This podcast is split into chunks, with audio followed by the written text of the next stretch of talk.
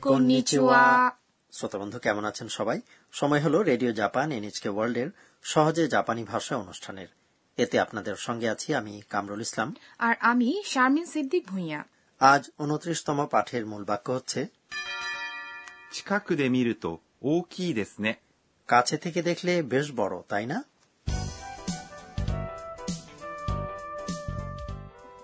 আমাদের এই আসরের প্রধান চরিত্র হচ্ছে থাইল্যান্ড থেকে আসা শিক্ষার্থী আন্না আন্না এখন শিজুওকা শহর ভ্রমণ করছে যেটি তার বান্ধবী ও টিউটর সাকুরার জন্মস্থান সাকুরার কাজিন কিন্তা আজ আন্নাকে ফুজি পর্বত দেখার চমৎকার একটি স্থানে নিয়ে এসেছে চলুন তাহলে শোনা যাক উনত্রিশতম পাঠের কথোপকথন এই পাঠের মূল বাক্য হচ্ছে 近くで見ると大きいですね。 কাছে থেকে দেখলে বেশ বড় তাই না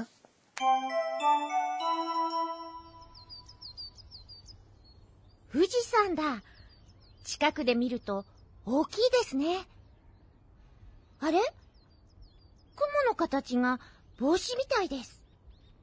あの雲が見えると雨が降るんだよ。 এবার এসব কথাবার্তা ব্যাখ্যা করা যাক আন্না বলল 富士山だ。 ফুজি পর্বত 富士山 অর্থ হলো ফুজি পর্বত だ。 হচ্ছে নৈমিত্তিক রূপ এর মার্জিত রূপটি হলো です。 এগুলো বাক্যের শেষে ব্যবহার করা হয় আচ্ছা ফুজিসান কথাটিতে যে সান অংশটি আছে সেটা কি মানুষের নামের পরে জুড়ে দেওয়া সম্মানসূচক সানের মতো একই অনুসর্গ না তা নয় যদিও এদের উচ্চারণ একই পর্বত কথাটির জাপানি হল 山。 তবে এর কাঞ্জি অক্ষরটি পর্বতের নাম প্রকাশক অন্যান্য কাঞ্জির সঙ্গে যুক্ত হলে তখন প্রায়ই উচ্চারিত হয় 山。近くで見ると大きいですね。 কাছে থেকে দেখলে বেশ বড় তাই না এটাই হলো আজকের মূল বাক্য এই বাক্যে কর্তাপদ ফুজিসান অর্থাৎ ফুজি পর্বত উজ্জ রয়েছে 近く মানে কাছে で এই পার্টিকেল দিয়ে স্থানগত অবস্থান নির্দেশ করা হচ্ছে 見る。 এটি মূল রূপ বা আবিধানিক রূপের ক্রিয়া যার স্বাভাবিক রূপ হল 見ます。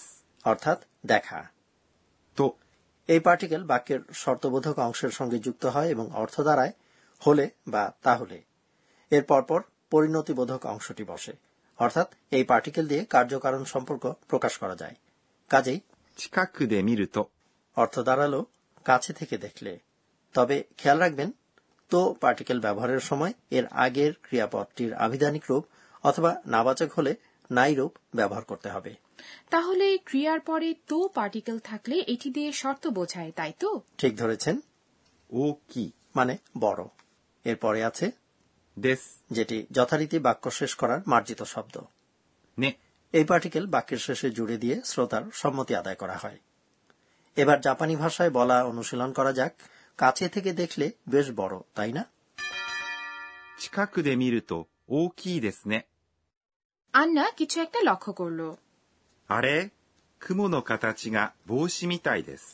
আরে মেঘের আকৃতি দেখছি টুপির মতো দেখাচ্ছে あれ এটি বিস্ময়বোধক শব্দ বাংলায় বলতে পারেন আরে বা দেখুন 雲 মানে হচ্ছে মেঘ の এটি সম্বন্ধবাচক পদ 形 অর্থ হল আকৃতি が এটি কর্তাবোধক শব্দের পরে বসে তাহলে এখানে কুমনো কাতাচি অর্থাৎ মেঘের আকৃতি এটি হলো কর্তা 帽子 মানে হলো টুপি যে কোনো ধরনের টুপি みたい অর্থ মতো তার মানে টুপির মতো দেখতে মেঘ একটিমাত্র শৃঙ্গের উপর টুপির মতো ভাসমান মেঘকে বলা হয় 笠雲 খুব শিগগির বৃষ্টি পড়ার ইঙ্গিত মনে করা হয় এই দৃশ্যকে কেন্তা একথা ব্যাখ্যা করল আন্নার কাছে あの雲が見えると雨が降るんだよ সেই মেঘ দেখা গেলে মানে পর্বত শৃঙ্গের উপরে ভাসমান দেখা গেলে বৃষ্টি নামবে জেনে রাখুন あの অর্থাৎ সেই এটি হলো দূরের জিনিস বোঝানোর জন্য নির্দেশক সর্বনাম কুমো হলো মেঘ গা হচ্ছে কর্তার পরে বসে এমন পার্টিকেল 見える এটি আবিধানিক ক্রিয়ারূপ স্বাভাবিক রূপটি হলো 見えます অর্থাৎ দেখা যাওয়া দৃষ্টিগোচর হওয়া তো হচ্ছে শর্ত নির্দেশক পার্টিকেল এটা হচ্ছে সেই তো যা একটু আগেই আমরা শিখলাম এটি দিয়ে শর্ত বোঝানো হয় আচ্ছা কামরুল ভাই মিমাস আর মিয়েমাস এই দুটি শব্দের পার্থক্য কি 見ます দিয়ে বোঝানো হয় আপনি উদ্দেশ্যপূর্ণভাবে কোনো কিছু দেখেন আর 見えます。 মানে কোনো কিছু দৃষ্টিগোচর হয় বা ঘটনাক্রমে নজরে পড়ে যদিও তা দেখার উদ্দেশ্য হয়তো আপনার ছিল না তাহলে ফুজি পর্বত দেখা যায় এই কথাটি হবে ফুজিসান গা মিয়ে মাস তাই না ঠিক বলেছেন আবারও ফিরে যাই কথাবার্তায় 雨、 অর্থ হলো বৃষ্টি 降るんだよ。 মানে বৃষ্টি হবে বলে রাখি বৃষ্টি হওয়া বা নামা কথাটির জাপানি 降ります。 এর আবিধানিক রূপ 降る、 এখানে ফুরু কথাটির সঙ্গে んだ。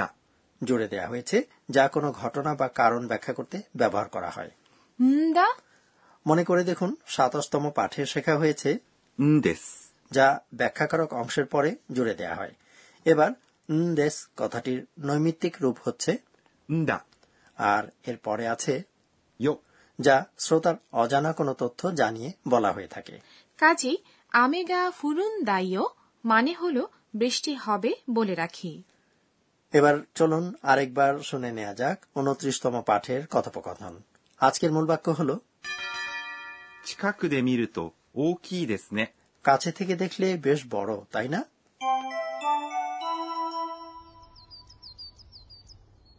富士山だ。近くで見ると大きいですね。あれ雲の形が帽子みたいです。あの雲が見えると雨が降るんだよ。 এবারে টিচার আমাদের বুঝিয়ে দিন পর্ব জাপানি ভাষা শেখার এই আসরের তত্ত্বাবধায়ক অধ্যাপক আকানে তোকুনাগা আজকের শিক্ষণীয় বিষয়টি নিয়ে আলোচনা করবেন এই পর্বে আজ আমরা শিখেছি দা যা ব্যাখ্যা দেওয়ার ক্ষেত্রে ব্যবহার করা হয় এর ব্যবহার সম্পর্কে বিস্তারিত জানতে চাই চলুন টিচারকে জিজ্ঞেস করা যাক 私が教えましょう টিচার বলছেন আসলে んだ、 কথাটির মূল রূপ হচ্ছে のだ。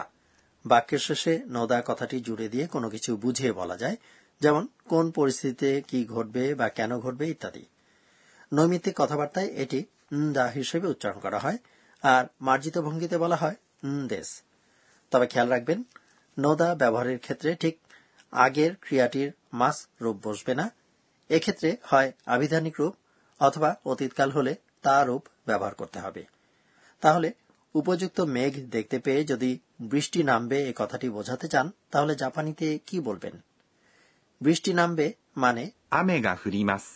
এখানে 降ります。 অর্থাৎ বৃষ্টি নামা পড়া বা হওয়া এই ক্রিয়ারূপ পাল্টে বানাতে হবে আবিধানিক রূপ 降る。 এবং সঙ্গে জুড়তে হবে ন দা তাহলে পুরো কথাটি হলো 雨が降るんだ。 আর মার্জিত ভঙ্গিতে বলতে হলে 雨が降るんです。 যদি কোনো বিশেষ্য পদ অথবা না বিশেষণ পদের পর নদা ব্যবহার করতে হয় সেক্ষেত্রে এটিকে কিছুটা বদলে বলতে হবে なのだ、 এসব ক্ষেত্রে দা হয়ে যাবে なんだ。 তাই ধরুন কারণ হিসেবে উল্লেখ করতে চান কাজ অর্থাৎ 仕事、 তখন বলতে হবে 仕事なんだ。 আর মার্জিত ভঙ্গিতে এটি বলবেন 仕事なんです。 এই ছিল টিচার আমাদের বুঝিয়ে দিন পর্ব এবার ধন্যাত্মক শব্দ নিয়ে পড়ব জোরে বৃষ্টি পড়ছে জাপানিতে এটা বোঝানোর ধন্যাত্মক শব্দ হল ザーザ মুসলধারে বৃষ্টি পড়ার ক্ষেত্রে যা যা কথাটি বলা হয় আর মৃদু বৃষ্টিপাত বোঝাতে বলা হয় ー、しとしと。 তাহলে আজ শেখা হলো ধন্যাত্মক শব্দ ザーザー、 এবং しとしと。